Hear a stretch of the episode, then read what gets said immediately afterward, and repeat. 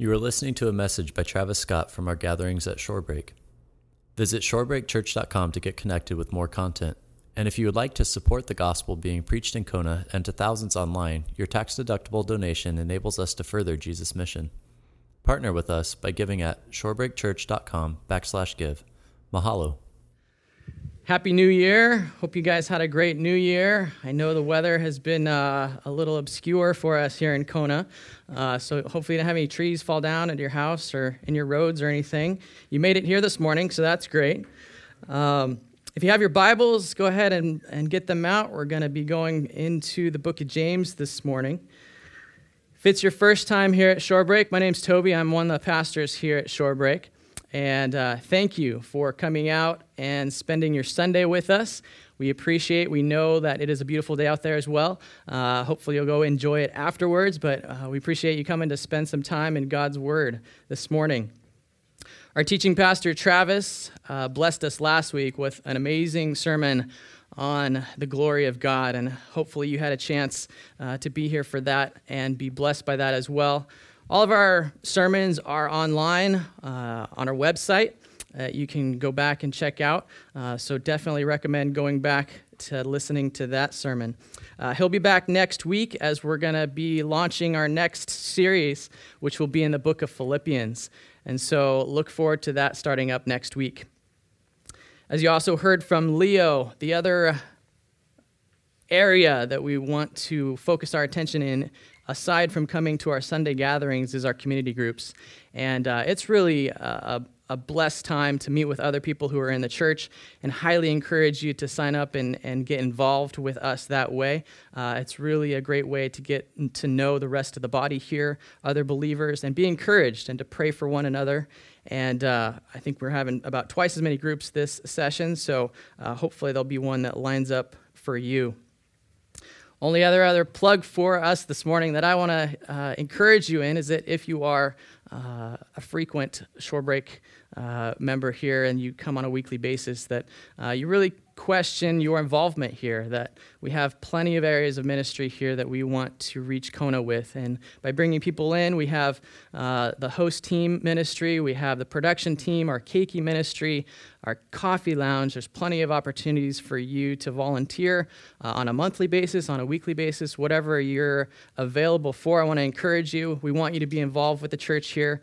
Um, the church is Christ's bride, and we encourage you to do that. So, back to uh, book of james. If you were here with us a few months ago i started the process of going kind of verse by verse through the book of james. And james is uh, a really uh, an awesome book. It, it really is. It gives us a perspective of what the brother of jesus uh, saw as well as would encourage us today in. And james was there. He was the brother he grew up with him uh, he grew up with the sinless Savior that we have. And uh, what an experience. Um, James was one of the books of the Bible, it was actually the first book written after the ascension of Christ. So historically, it's as close as we can get to what happened with Jesus. And who else but James and his family to tell us what Jesus was really like, who he really was, and how his upbringing of becoming a man and going through his ministry, and then sacrificing and going to the cross for us, and to be that family, to be that brother, to see him die on the cross for us. And then the celebration of his resurrection. What an experience James has to show us. And so this morning, we're going to take off from uh, the end of where we stopped last time a few months ago. We got through the first eight verses, which were loaded with truths and encouragement for us all. And we went through the process of looking at joy and trials and how God has given us these trials so that we, be, that we can develop in our relationship with Him and grow and become mature. And that no matter how old we get, that we still need to ask God for wisdom on a regular basis.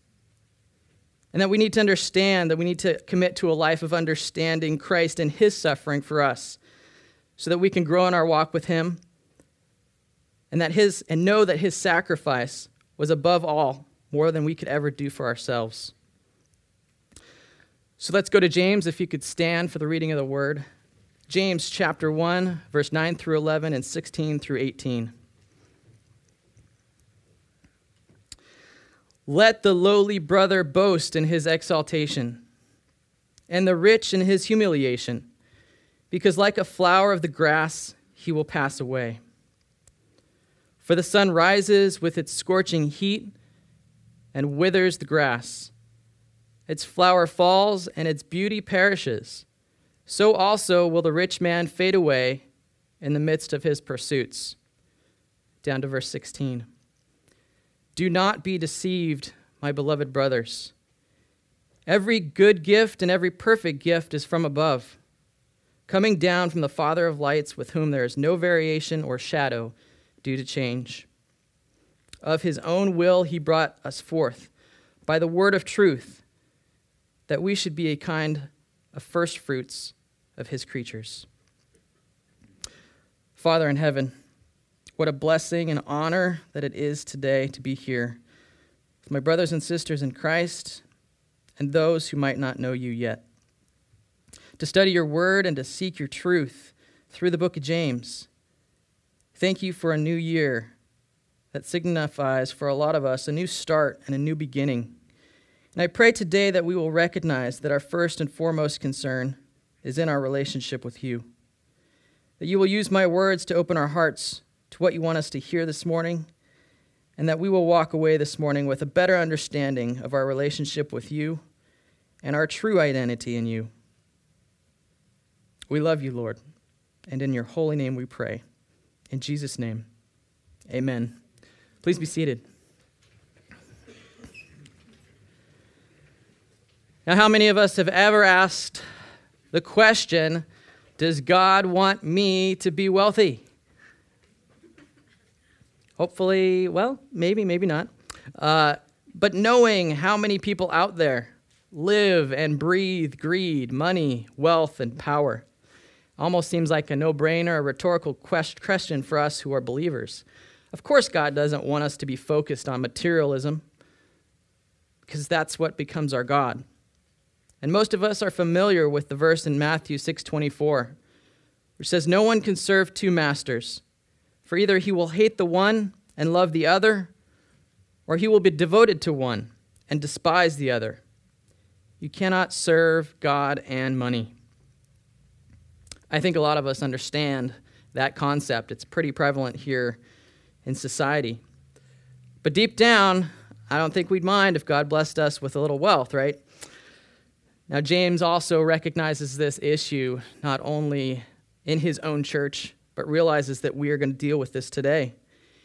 He realizes it so much that when we take a look at the book of James and the chapter of James, last time we had kind of an overview of joy and trials. And this is the first of the trials that he's lining up with to tell us about.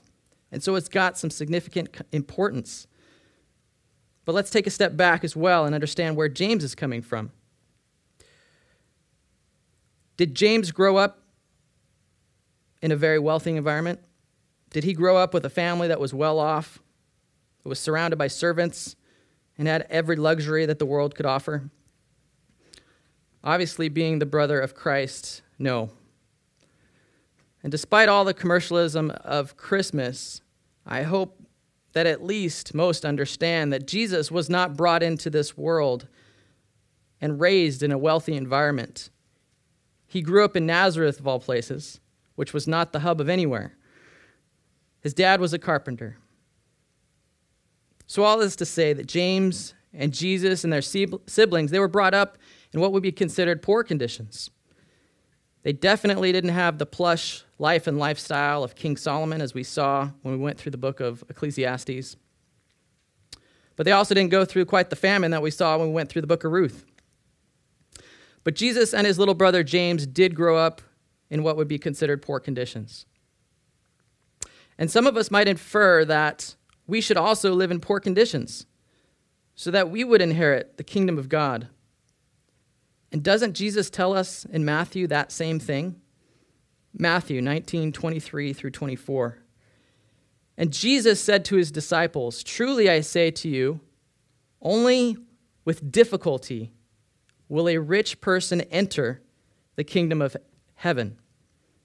Again, I tell you, it is easier for a camel to go through the eye of a needle than for a rich person to enter the kingdom of God. It's a good thing we're not saved by our works, or we'd have our work cut out for us, if that were the case. If we look at it from this standpoint in our lives, we live in Hawaii, most expensive state, highest cost of living in one of the richest countries of the world. And Jesus tells us that it would be easier for a camel to go through the eye of a needle. But is Jesus really putting us in that category? For those of us who live in Hawaii or the United States?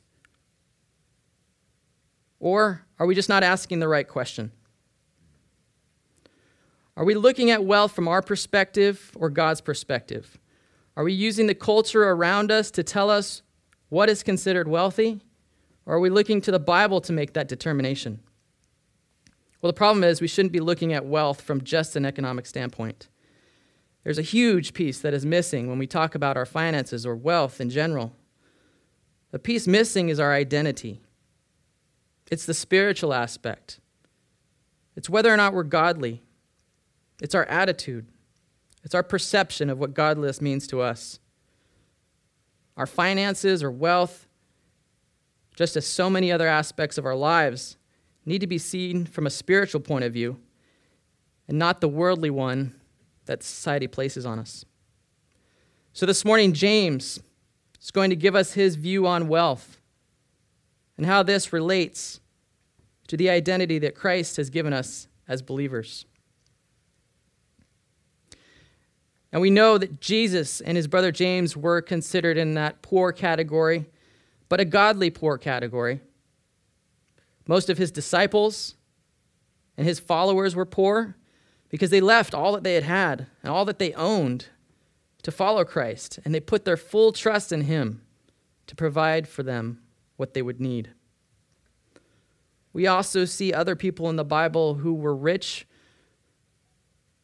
but were godly rich. Now, Jesus wasn't rich while he was here on earth, but we have other examples Joseph, Daniel, Nehemiah, Abraham, Job, Joseph of Arimathea.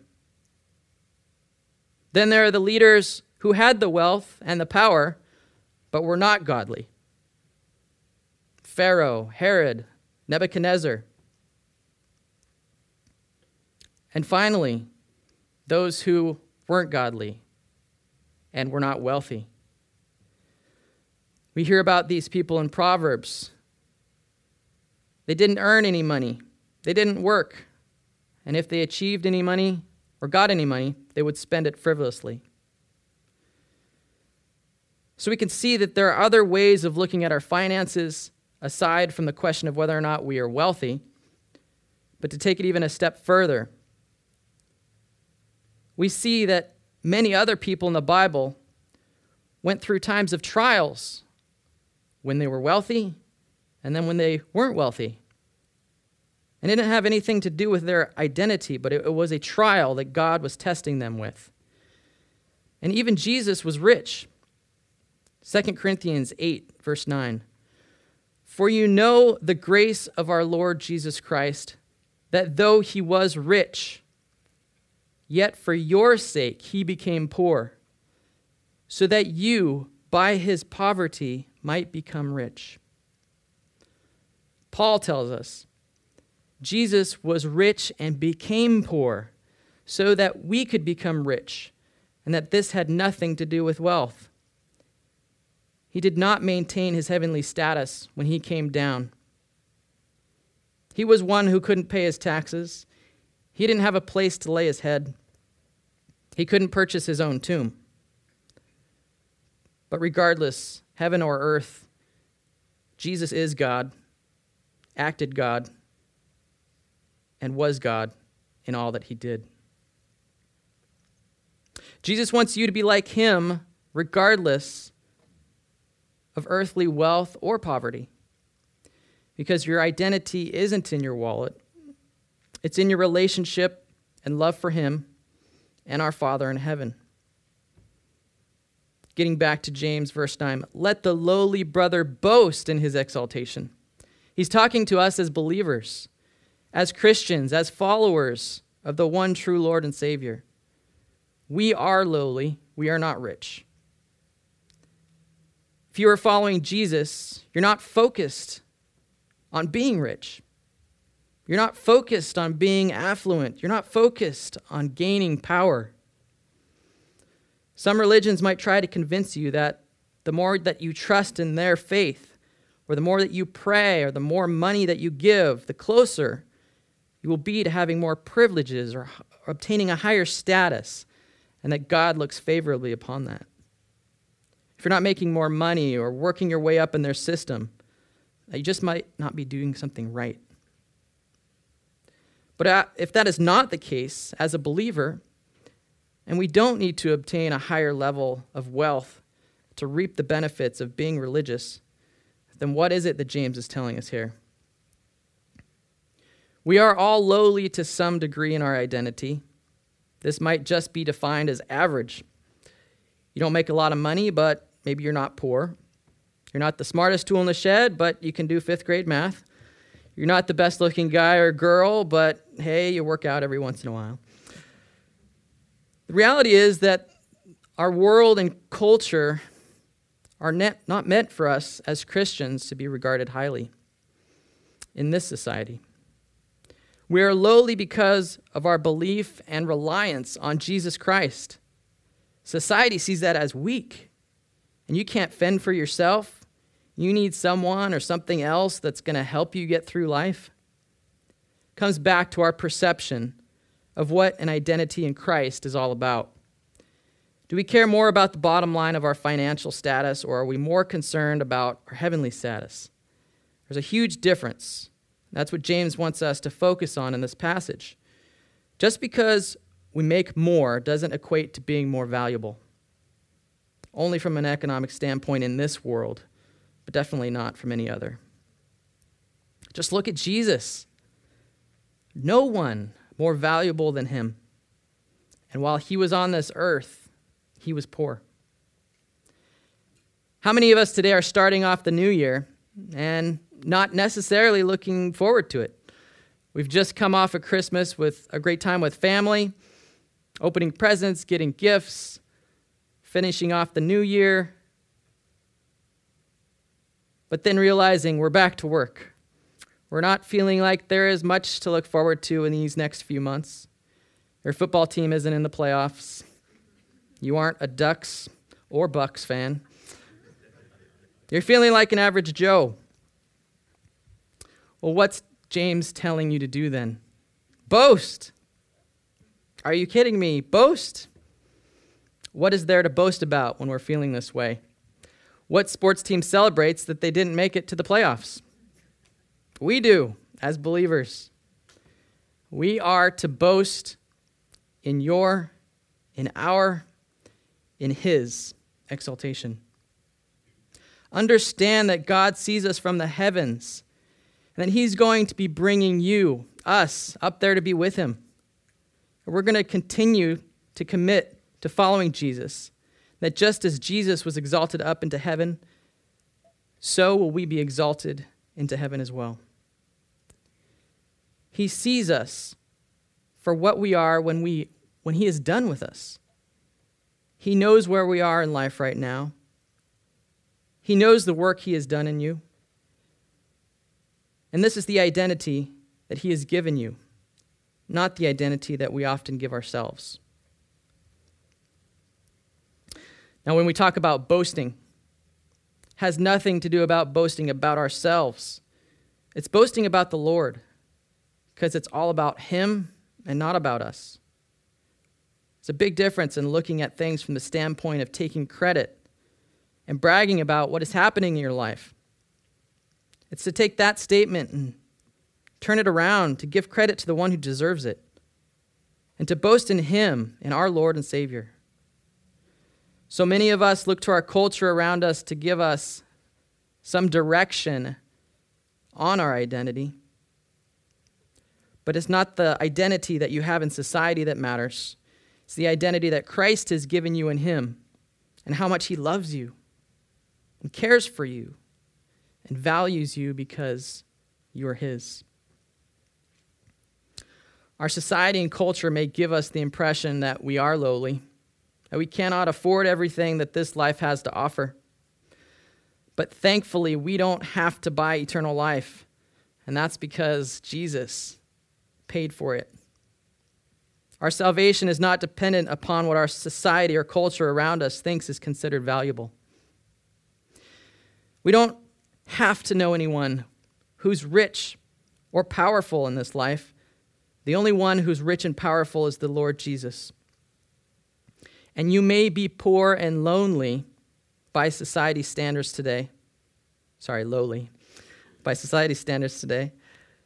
But Jesus has given you an inheritance far greater than all the riches and power that this world can offer. Jesus is the one and only treasure that matters. James is noticing this theme in his people as a pastor and recognizing that they are being misled into believing that their monetary worth is equivalent to their self worth. He's telling them to boast and not be misled in this way so that we can see ourselves as God sees us. And when we are feeling lowly, when we are feeling sad, depressed, or discouraged, or isolated in this world, and we wonder, why am I going through a trial right now? Financially? Why am I in that category of godly and, and poor? Our emotions can take over, and we, st- we start to compare our lives to others. We start to talk about what's fair and what's not fair. We get confused as to why people prosper in this world and use it to dishonor God. I think we've all been there and compared ourselves at some point in time to someone else and told ourselves, well, I wish I were better looking or taller, smarter, more successful, more popular. I think, however, we would complete that sentence is exactly how you feel lowly in the eyes of others and the world around you. You're looking at yourself from the perspective of people who also struggle with these similar issues, and not those who are focused on what God thinks. Those of you who might have children might be reminded of this if your child has ever been bullied or made fun of. They might not just be thinking or wishing that they were what society idealizes, but they may be getting told this by others around them. And if it doesn't happen to them as a child, then for sure by the time they're into adulthood, it's bound to happen. And as parents, recognizing that we are in a fallen world and that we need to encourage our children to be seen as God sees them that they are only in a temporary state of life and that God sees us as to who we are becoming. And that He sees us as mature, intelligent, beautiful, wise, wonderful, valuable people. And although it's difficult at times to, to see, especially in amidst a trial, He never loses His perspective of us. And this is where our true identity comes from. It's our identity as God sees us, our identity that He has given us. It is not one that has been achieved, it has nothing to do with anyone else's perception of us. James tells us we are not lowly, we are exalted. We're not worthless, we're priceless. We're not unimportant, we are important. We're not hated, we are loved regardless of how you're feeling today, regardless of your financial situation or your outlook on life or the new year. We, not, we might not be great in our own eyes, but our Father in heaven tells us differently. He tells us that we are great because He is great. And know that His plan is to make you great. He wants you to have hope, He wants you to be encouraged. He also wants us to recognize that in this, these are not just lies to help us to have hope. These are promises, promises that He will keep. For instance, I know I'm short. I've been short all my life. Basketball was never an option for me as a kid. Still isn't. My wife's taller than me, and yes, my oldest son is probably going to be taller than me when he's 12. but who's to say that being short is not desirable? Who coined the term tall, dark, and handsome anyway? Let's go to the Bible in 1 Samuel 16 7. The Lord said to Samuel, Don't judge by his appearance or height for I have rejected him, talking about Eliab. The Lord does not see things the way you see them. People judge by outward appearance, but the Lord looks at the heart. What's the underlying issue here? We're using society's standards to determine what is desirable, what's not desirable. Do I think that God's going to grow me taller as I get older because society thinks that it's better to be taller? I don't think so. God's process of sanctification is not sociification. That's not in the dictionary, by the way. we still need to be honest with ourselves in where we are at in our walk with the Lord. But it's when we lose hope and get discouraged that the Lord wants us to make sure that we're identifying with the things that He wants us to identify with. And for Him, that is to have hope in who we become when God is finished with us, after the work of Jesus is completed, and we are with Him together forever in heaven above. Boast in knowing that you belong to the Lord and Savior, and that He has reserved a place for you, and it's in a seat in His kingdom forever. God knows us in and out. He knows how to help us. He knows how to guide us, encourage us, grow us, and how to love us. He's going to call us to be with Him, and then we will be perfect with Him. Just as we talked about last week in Isaiah 6, God is seated at His throne in all of His glory. And we will be the ones like Isaiah who get to see our Father high and lifted, high and lifted up. And worship and adore him.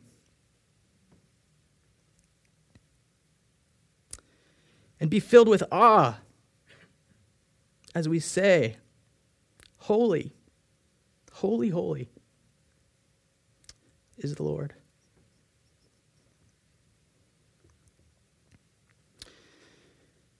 And for now, until then, we need to see who God is transforming us into. And realize that it's not about how others see us. Boast in your exaltation and continue to boast, because until we go to be with Him, we can always expect that there is somebody who's going to criticize somebody who's going to be discouraging. And regardless of whether or not it's true at the time, the Lord is going to continue to work on you and make you into what He wants. Let the lowly brother boast in his exaltation. Verse 10. And the rich in his humiliation, because like a flower of the grass he will pass away. For the sun rises with its scorching heat and withers the grass its flower falls, and its beauty perishes. So also will the rich man fade away in the midst of his pursuits. Does anyone else see this as a bit out of the ordinary for James and how he has been writing so far? We've been through the first nine or ten verses of James, and he's been pretty direct. And now he's throwing in there verses about flowers and grass and sun and beauty. What happened, James? I thought you were the straight shooter one. Sounding a little bit like David, right? Well, he's actually sounding more like Isaiah. If we go to chapter 40, verse 6 through 8, a voice says, Cry. And I said, What shall I cry? All flesh is grass, and all its beauty is like the flower of the field. The grass withers, the flower fades when the breath of the Lord blows on it. Surely the people are grass. The grass withers, the flower fades, but the word of our God will stand forever. James is referring back to the Old Testament. He's applying it to the temporary nature of wealth and that it too will perish. Whether we like it or not, so many of us identify ourselves by our materialism and our wealth in one way or another. And I'm just as guilty as the next. We look at ourselves, our technology, what we drive. I think the latest is our technology. We become so dependent upon our technology these days, using our phones, our smartphones, our computers. Seems to be distancing us from others around us while trying to connect us to other people through technology. And we do try to justify these things. We've got a phone and a computer, becomes a smartphone. It's a cool thing. Problem is, we spend more time on them now. 90 minutes a day is the average amount of time a person spends on their smartphones.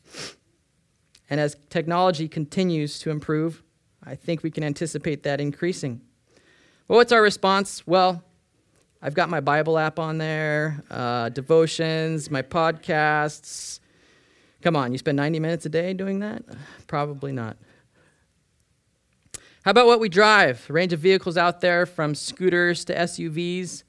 Definitely relating to our identity and our wealth status. Now, up until we had our number three child, uh, Jenny and I were anti minivan people. We never thought we would ever own a minivan. We never wanted to be seen in a minivan. Wasn't our style. we came to the islands uh, in our Pontiac Grand Am, and I know you're thinking, well, that's really not much better than a minivan. But uh, we, uh, we initially carpooled and uh, were blessed with um, getting a, a Jeep Grand Cherokee passed down to us, which qualified as an SUV. Uh, we had it shipped, shipped over to the mainland, and, and uh, it worked for us until magical number three. And for those of you who have children, uh, that number three child really is a significant one because now you're outnumbered. there's, there's no more man on man.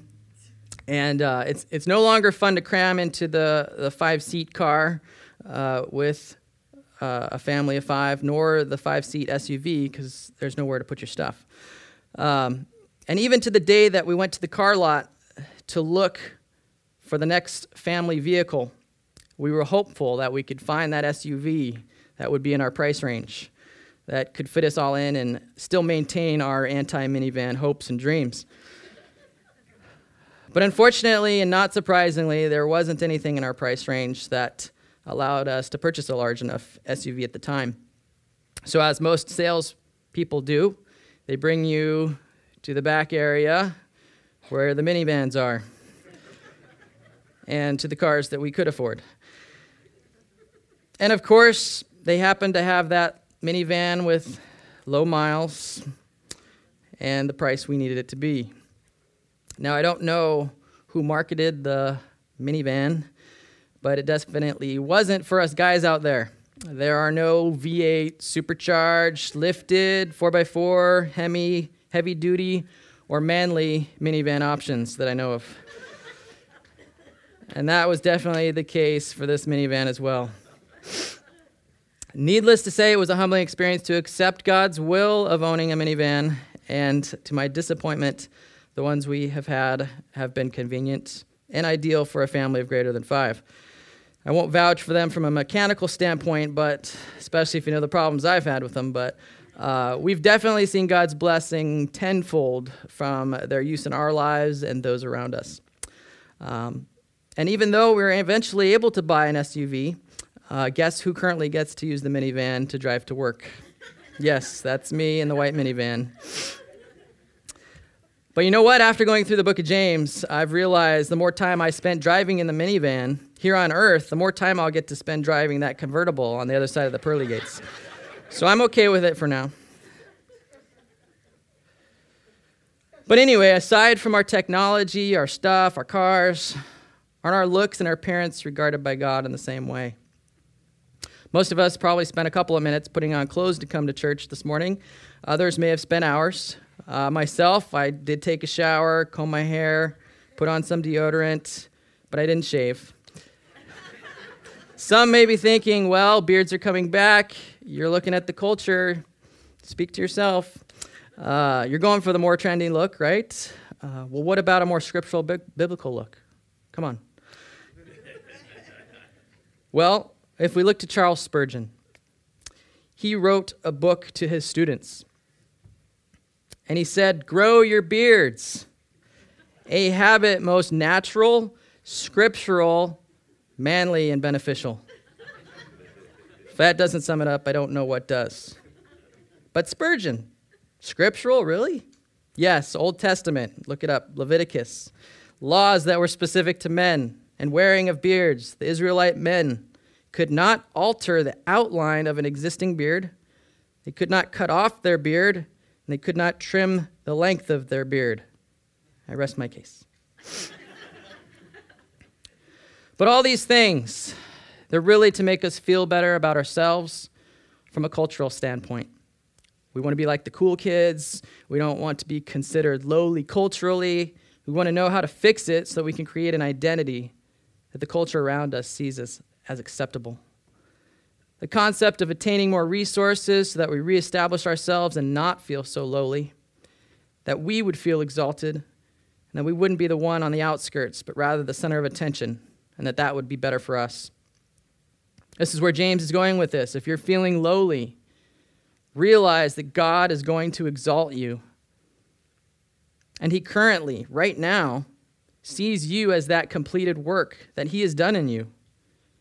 If you're exalting yourself with pride and selfishness, then He's telling you that your boasting will only lead to humiliation. Some people are like a flower, they're amazing. You don't know how they do all the wonderful things that they do, they are special. But guess what? The heat does come on, the wind hits, it scorches and burns, and then it's gone. Even that special flower of a person. Question is, did that person, did they live with the end in mind? Because even that special flower, whether or not they're special for what they do in church or perceived of as what they do in society, they're going to expire. They have an end date, and it's true that everybody dies. All that we do, all that we have, all that we are will come to an end, and we will stand before God. Flower or not, we come to an eternal judgment. Working in a nursing home, I take care of a lot of expiring flowers. A lot of them have been through the heat, the wind, scorched, burned, and they are awaiting that end date. But for them, they have a completely different perspective that I find very humbling. They are past the stage of desiring the latest technology, keeping themselves looking young or attractive, driving the latest or greatest car. Although some do have some pretty killer beards, so I have to give them that. But we know that's biblical now, right? These individuals have started to lose or have already lost their ability to walk, their ability to care for themselves, their ability to feed themselves, or even their ability to think for themselves puts our perspective of lowly and poor to a whole other category and what really is considered wealth. Sad thing that is possibly for some of you and those who are in the world and of the world, the things that you have, the things that you've acquired, will be the closest thing to heaven that you'll ever see because there's a hell but the other side is true as well. For hopefully all of you. This is the closest to hell that you'll ever be. And that's because heaven awaits you. Really? This is the closest to hell that will ever be? Yes. Believe it. Your time on earth is the worst that it's going to be for you. And that's great news. Makes that minivan not seem so bad now, does it? back to James. Skip down to verse 16, mainly because James goes into talking about temptation, and that's a whole sermon in itself. When I come back in a year or two, we'll catch up with that one. But uh, verse 16 goes into talking about both wealth and temptation. And so he's giving us the same advice. And he's giving us a little bit more guidance on what it means to have our identity in God. He starts out with Do not be deceived, my beloved brothers. Beloved brother, your identity in God is that you are loved by Him. You are not loved by your looks. You're not loved by your clothes. You're not loved by your technology. You're not loved by your vehicle. God is the one that loves you. God is the one that adores you. God is the one that knows you.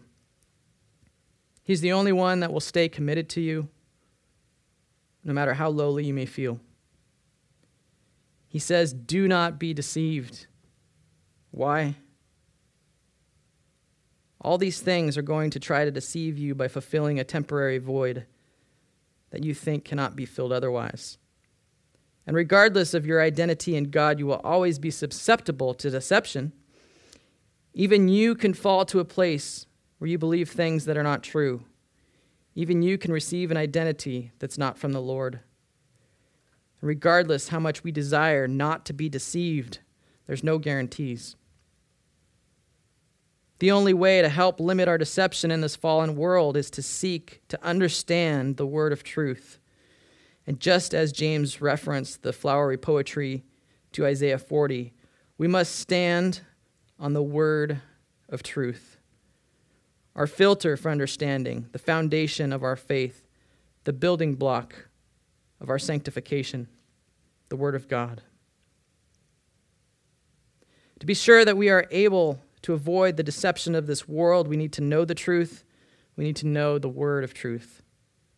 So, every opportunity we get, reading the Bible, memorizing the Bible, discussing the Bible, getting into God's word, so that the enemy, so that when the enemy comes and deception lies in front of your face, you're able to see it for what it is. Because Jesus says in John 10 27, My sheep hear my voice, and I know them and they follow me. Verse 17, he tells us that every good and perfect gift comes from above. Whatever you have, whatever he has blessed you with abundantly or not abundantly, it comes from him. God gives us good gifts. And it's not based on our finances. Good things don't come from the bottom up, they come from above. Verse 17 coming down from the Father of lights, with whom there is no variation or shadow due to change. Encouragement that although our lives are going to change, He will never change. He has decided to love us, He's decided to save us, He's decided to serve us. He doesn't give up on us. He is always in pursuit of us, investing in us, and carrying us and that will not change. Despite how much this world is changing around us, no matter how bad we feel about our situation, God's love for his people will never change. God has given each of us so much, will continue to give us good gifts as he sees fit for us. And we need to spend so much more time in thinking about what we have been given instead of what we wish we had already been given. We need to let go of thinking that what God has given us is what we have earned. The gifts that He has given us and continue to give us are only because of His grace. And just as our Father in heaven has been gracious to us in this way, we have, as believers, as fathers, as mothers, brothers, sisters, daughters, sons, need to be generous in our ability to have grace for those around us and give good gifts as well. There's a story about a father who was having a conversation with his son about his homework. The son said, Dad, if I finish my homework, can I have a candy bar? And the father said, Son, go ahead and eat the candy bar before you do your homework. And just as kids will do in their amazing ability to negotiate His son says, Well, what if I don't do my homework? And the father says, Son, go ahead and eat the candy bar. Because if I tell you what I want and that I love you, I would hope in your heart that you would do the right thing and finish your homework. It is not to earn my love that you would do the right thing, but as a result of the love that I have freely given to you.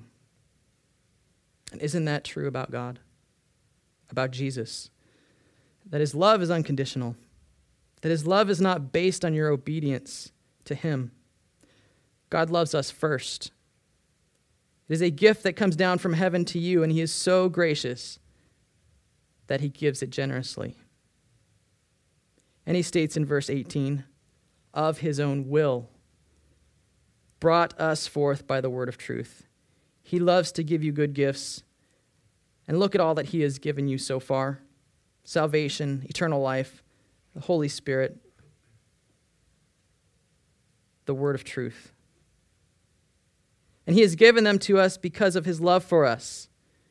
Is that not enough to be joyful about and boast in exultation for? And not only is God's love for us enough, but He gives us a church. He gives us a body of believers to share this with. As we finish up with verse 18, that we should be a kind of first fruits of His creatures. God's people are His first fruits. Jesus was given to us as His first fruit, and now we are seen by our Heavenly Father as his first fruit. We are seen as his first and his best, and his love, his first love. And he sees us as a gift. This is not an easy one to grasp because I think for most of us, feel like we have to be in a good place to have a relationship with God. We are lowly, we don't have anything to offer. But God's not like that. He is a father who takes in children like you and loves them, gives them good gifts, helps them, changes them, serves them, and eventually exalts them to be with him forever. And there's nothing in this world that can guarantee that for you except for God. He has surrounded you with people as a gift. He's given you a church that wants to be there for you, pray for you, support you, love you, for who you are and who God is transforming you into. Through the redemption of our sin, Jesus Christ came to pay the price for our salvation. God gave us his only Son so that we could have an identity in him and spend our lives with him in eternity. It's an amazing truth that sets us free sets us free from being concerned about our identity in this world. And it allows us to boast in gratitude for what he did on the cross. Jesus, you are our one true identity. Father God, you have done a great work in us and through us. And we thank you for giving us your Son. We thank you for giving us your Son, Jesus.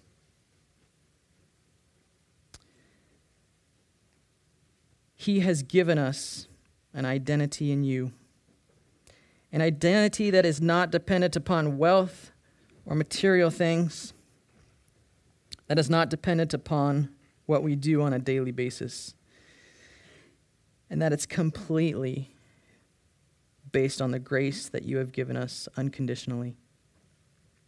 We know that we are a work in progress, and that you see us just as you see your Son as a perfect, sinless man. Help us to boast and exalt your name regardless of our circumstances and regardless of feeling lowly. Because the one, the only one, true identity that matters is our identity in Christ. We love you, Jesus. In your holy, precious name, we pray. Amen. Well, thank you for joining us this morning. If you are in need of prayer, we want to be there for you. We want to uh, talk with you. The Connect table is also available for you to meet with our pastors or to set up an appointment during the week uh, to talk, to talk about God, to talk about your relationship with God. And we want to be there to provide that for you. If your heart was changed this morning, we want to invite you to be in the Word and to progress in your relationship with Him. And we want to give you the resources to be able to do that. We want to be able to give you a Bible and give you the guidance that is needed to develop that relationship. It's truly been an honor and a joy to share with you this morning the word coming from the book of James. It's encouraging and it's uplifting, and I hope you have a great week. We're now going to go into a time of worshiping the Lord with our tithes and offerings. We'll have some leaders come forward with our offering baskets shortly, but you can give to the work of the gospel through Shorebreak if this is your home church by writing a check to Shorebreak Church uh, or giving cash in the in the offering basket, or we have a kiosk in the back that you'll see on your way out. We also have online giving uh, that is secure on our website, so feel free to uh, visit us there. But let's make much of him. Let's honor him with our first fruits this morning. Uh, thank you. Aloha. We hope that Jesus is doing a work in your life from the message that you just heard.